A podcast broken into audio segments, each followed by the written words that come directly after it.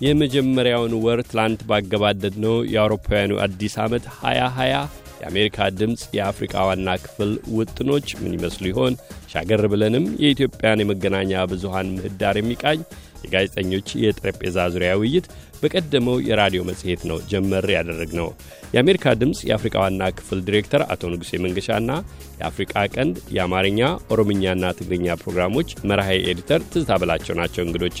በቀደመው ውይይታችን እልባት ካደረግንበት ጭብጥ ነው የምንደረደረው። ትዝታ ወደ አንቺ ልምጣና ሁለት ተያያዥ ጥያቄዎችን ልወርውር። አንደኛ በመገናኛ ብዙሃን የሚቀርቡ የተዛቡና ኃላፊነት የጎደላቸው ዘገባዎች አብዛኛውም ሙያቸው ባልሆኑ ሰዎች ቀደም ብሎ አቶ ንጉሴ ያሳምማል ብሎታል። በእርግጥም የሚያሳምም በዘፈቀደ የሚነገር ነገር በማኅበራዊ መገናኛ ብዙሃን በሰዎች ሕይወት ላይ አደጋ ሲደቅንም ተመልክተናል። የመገናኛ ብዙሃኑን ይዞታ በመደበኛውም በማኅበራዊ መገናኛውም ያለውን ሁኔታ በበኩልሽ ብትገመግሚ። አሉላ የጠየከኝ አንደኛ ነገር የመገናኛ መሳሪያዎች ዘመናዊ መሆንና ለሁሉም ሰው ለመዳረስ መብቃት እኔ እንደሚመስለኝ ጋዜጠኝነትን አደጋ ላይ ጥሏል። ዛሬ ማንም ሰው ስልክ ያለው ሰው ወይንም ደግሞ ፌስቡክ ላይ ወጥቶ መጻፍ የሚችል ትዊተር ላይ መጻፍ የሚችል ድረገጾች ላይ መውጣት የሚችል ራሱ ልክ እንደ ጋዜጠኛ ይቆጥራል። ቀደም ብሎ አቶ ንጉሴ እንዳለው ግን በእውነት ጋዜጠኝነት አንደኛ ነገር ለሙያው ታማኝነትን የሚጠይቅ ነው። ሙያውን አደጋ ላይ ደግሞ የሚጥለው አንተን public forum ላይ ስለሚያደርግህ ነው። መጥፎም ሆንክ ጥሩ እገሌ እንዲህ ያለ ለመባል ትበቃል። አሁን አገራችን ውስጥ የምናየው ነገር ምንድን ነው? ማህበራዊ ሚዲያውን ትተህ ራሱ የየክልሎቹን ቴሌቪዥኖችና ሬዲዮዎች ብትመለከት በጋዜጠኝነት ሳይሆን ለአገሪቱም ደህንነት በሚያሰጋ መልኩ ነው ዘገባዎች ሲጠናቀሩ የምታየው። ምክንያቱም እኔ የክልሌን ጉዳይ ይዤ ነው ያንተን ክልል ለማጥቃት የምሞክረው፣ ያንተ ክልል ላይ ቅስቀሳ፣ ጥላቻ የማሰራጨው። ስለዚህ በእውነት ሁሉም የጋራ ሀገር ያለው በመሆኑ ማህበራዊ ሚዲያ ላይም ያሉ መደበኛው መገናኛ ብዙኃን ላይ ያሉ ጋዜጠኞች ሰከን ብለው የሚያረጉትን ነገር ማሰብ አለባቸው። መልካም ትዝታ፣ ወደ አቶ ንጉሴ ከመመለሴ በፊት አንቺው ጋር ልቆይና ሁለተኛውን ጥያቄ ላስከትል። የመገናኛ ብዙኃንን ሙያዊ ጠባይ ካለመረዳትም ጭምር አንዳንዶች የቡድኖችን የተናጥል ፍላጎት ለማሳካት ብቻ ታልመው የሚቀርቡ ጥያቄዎችና የሚደረስባቸው ድምዳሜዎች ከሁሉም አቅጣጫ ይደርሱናል። በእርግጥ በአንድ ነገር ላይ ከሁለት ተጻራሪ አቋም የሚነሱና የሚደረሱ ድምዳሜዎች በአንድ ነገር ላይ ሁለት የተናጥል ማስተያየት ሲደርሰን አንዳንዴ ስራችንን በትክክል እንደሰራን የሚያስታውሱበት ጊዜም አለ። እስኪ ትምህርታዊ ቢሆን ስለዚህ ጉዳይ ለአድማጮች ልናጋራው የምንችለው ነገር ካለ። ልክ ነው። የአድማጮችን ጥያቄ በተመለከተ አንዳንድ ጊዜ በአንድ ርዕስ ላይ በጣም ተጻራሪ የሆኑ ሀሳቦች ይገጥሙናል። ምንድን ነው ቀደም ሲል በጥያቄህም እንዳልከው የቡድን አስተሳሰብ አለ። እንዶ ራሳችን እንድንታዘብ የሚያደርገን ምንድን ነው? አንድ ግለሰብ የጻፈውን ኮፒ እያደረጉ የሚልኩልን በዘመቻ መልክ በዘመቻ መልክ የሚልኩልን ሰዎች ሁሉ አሉ። ይሄ እንግዲህ የሚዲያን ስራም ካለማወቅም ሊሆን ይችላል። የእኔ ቡድን ተጎዳ፣ የዛ ቡድን ሊሆን ይችላል። የሆነ ሆኖ ግን በተለይ አንዱ ርዕስ ላይ እንዲህ አይነት ተቃውሞ በሚመጣበት ጊዜ ምናልባትም ትክክል ስለሰራን የሚል ግምት ነው ያለን።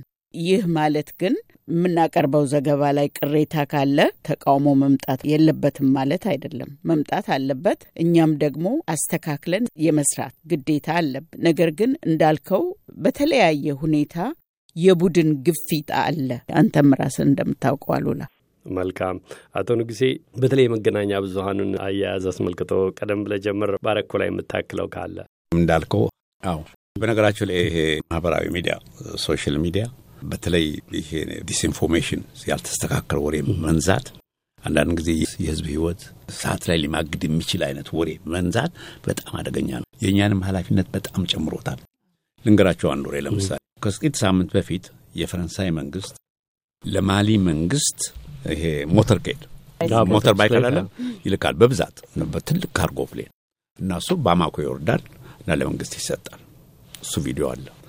እሱን ቪዲዮ ወሰዱና ቆርጠው የአልቃይዳ ማግሬብ ሰሜን ምስራቅ የዘመቱ እነ ጋዳፊ ከወደቁ በኋላ ከ Arab Spring በኋላ የተወለዱ terrorist ኦች አሉ። እነሱ motorcade ኡን ሲቀበሉ እና ለቀቁት። viral ሆነ። ምንድን ነው መልእክቱ? ፈረንሳይ መንግስት ማሊ ውስጥ እና በቡርኪና ፋሶ በኒጀር ያለውን ጣልቃ ገብነት የሚቃወሙ ሰዎች የነዙት ነው። እንደ አንድ ነገር የተሰራጨው ፈረንሳይ ክፍላችን መጣ። እንዲያውም ማስተባበል አለብን።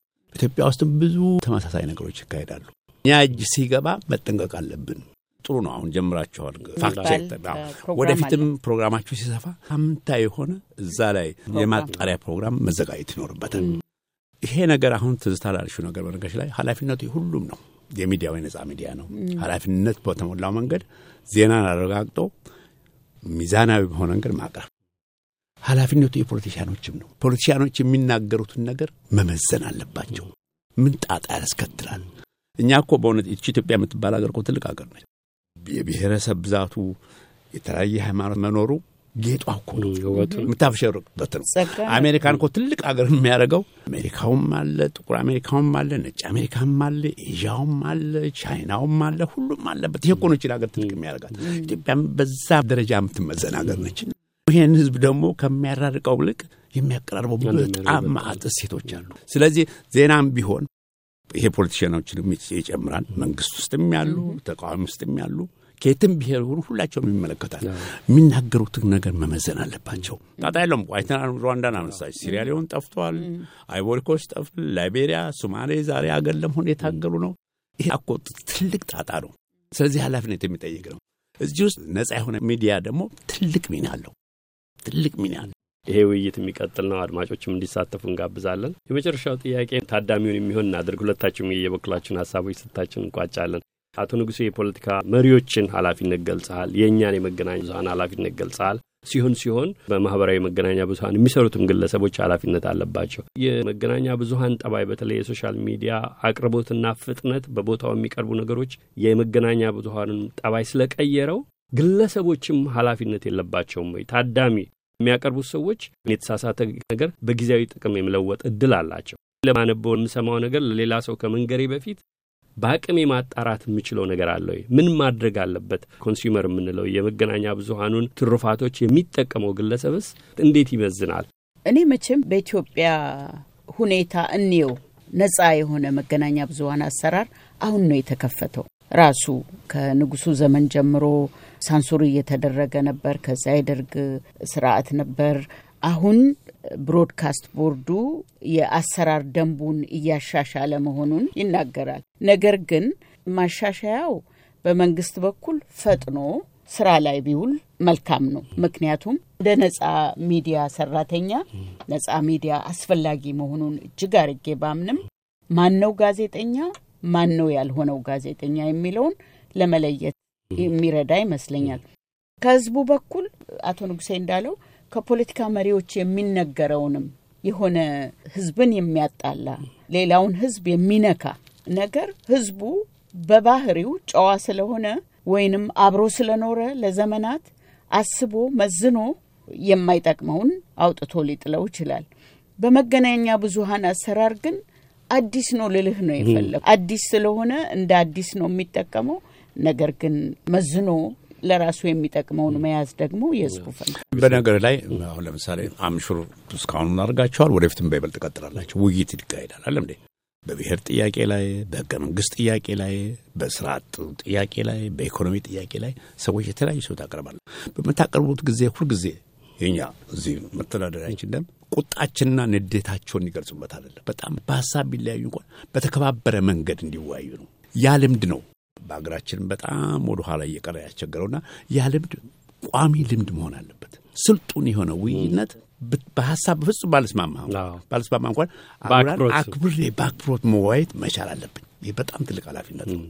ሌላው በነገራችሁ ላይ ሁሉ ደግሞ ጋዜጠኛ ከሆነ አሁን ፌስቡክ ጋዜጠኛ ነው፣ political activist ኡም ጋዜጠኛ ነው፣ ፖለቲካ ፖለቲከኛ ነው። ይህ አይቻልም። በነገር ላይ ነጻ ጋዜጣ ህጎች clear የሚያደርጉት ነገር አለ።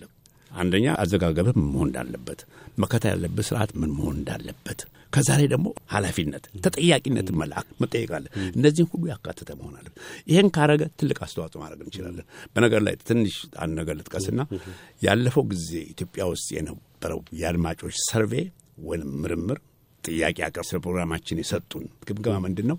ዘጠና ስምንት በመቶ ከሚሆኑት ሰርቬ ከደረጉት ከዚህ የምናስተላልፍ ሀቅ የተመረኮዘ ነው ያሉት። ለእኛ ይህ ትልቅ ክብራችን ነው። እንደውም በበለጠ ሀቅ ላይ የተመረኮዘ ፍትሐዊ የሆነ ሚዛናዊ የሆነ ፕሮግራም ለሕዝብ የሚጠቅም ፕሮግራም በየጊዜው ማዘጋጀት እንድንችል የሚያጃግነን ነው፣ የሚያበረታታ አመሰግናለሁ። አመሰግናለሁ። ውይይቱ ይቀጥላል። አቶ ንጉሴ መንገሻ ቤተኛ ሁን። ትዝታ በላቸው ሁሌም ቤተኛችን ነሽ። እግዜር ይስጥልን። ስለ ጋበዝከን እናመሰግናለን አሉላ። እኔም በጣም አድርጌ አመሰግናለሁ። እግዜር ይስጥልን።